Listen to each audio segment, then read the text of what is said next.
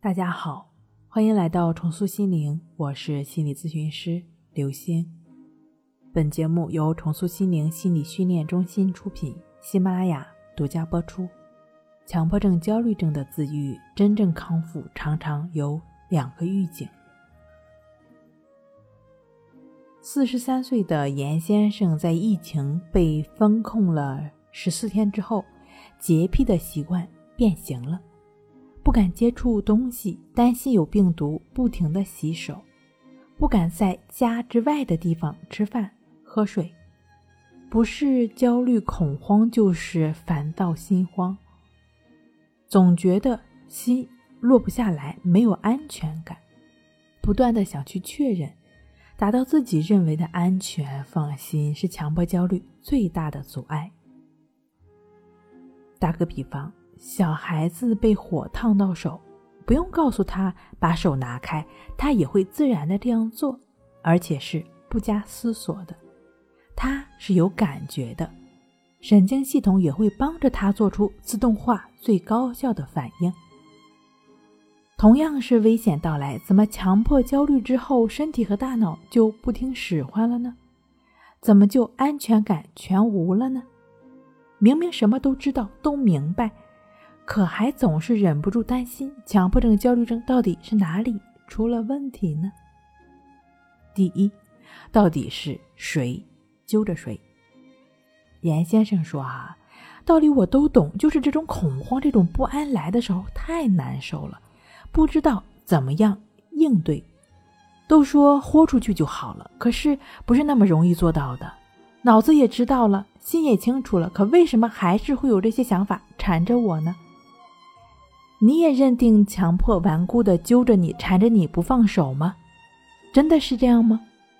其实啊，并不是症状揪着我们不放，而是我们自己揪着症状不放。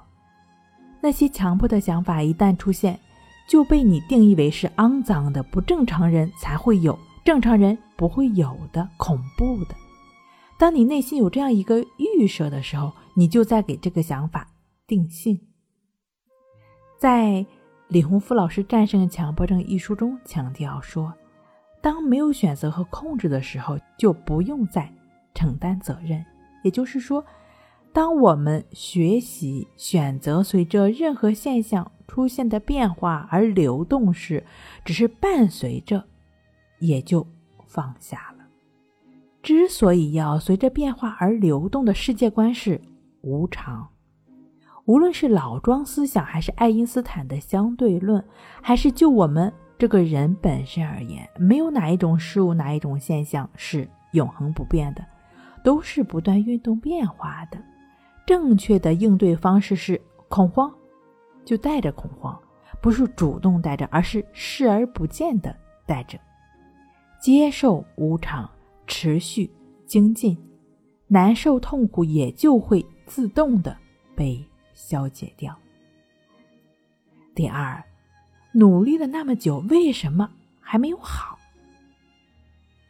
当你在理性层面愿意破釜沉舟、迎接无常的时候，危险也是会有的。更确切的说，是症状受到威胁，害怕了。毕竟你是强迫的宿主。当你了解并且体验无常的时候，症状的习性是非常不愿意、非常排斥的。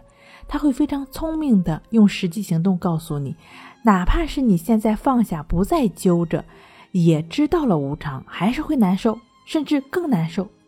这都是强迫症的鬼把戏。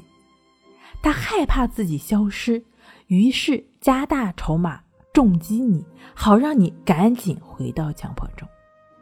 如果你一难受，就又把无常抛到九霄云外了，又开始一遍又一遍的关注症状，就上当了。正确的做法是贴近自己每一刻的当下，保持觉察，做到念念分明。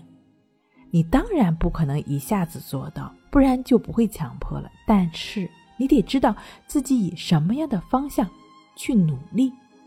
无头苍蝇似的乱窜，又怎么能真正摆脱强迫呢？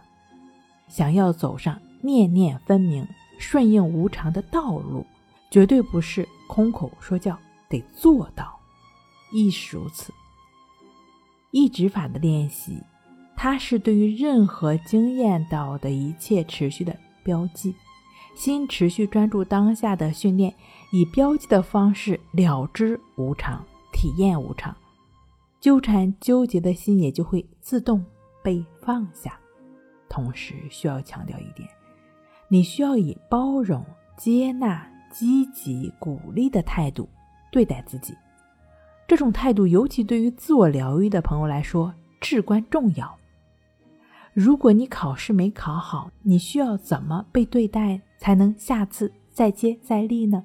是家长把你臭骂一顿，要求你下次必须考好，还是一边安慰一边帮你总结经验呢？正确的方法决定你的出路，而正确的态度决定你走多久。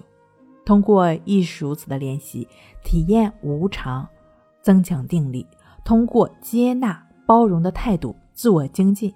想要走出心理魔镜，二者。缺一不可。好了，今天跟您分享到这儿，那我们下期再见。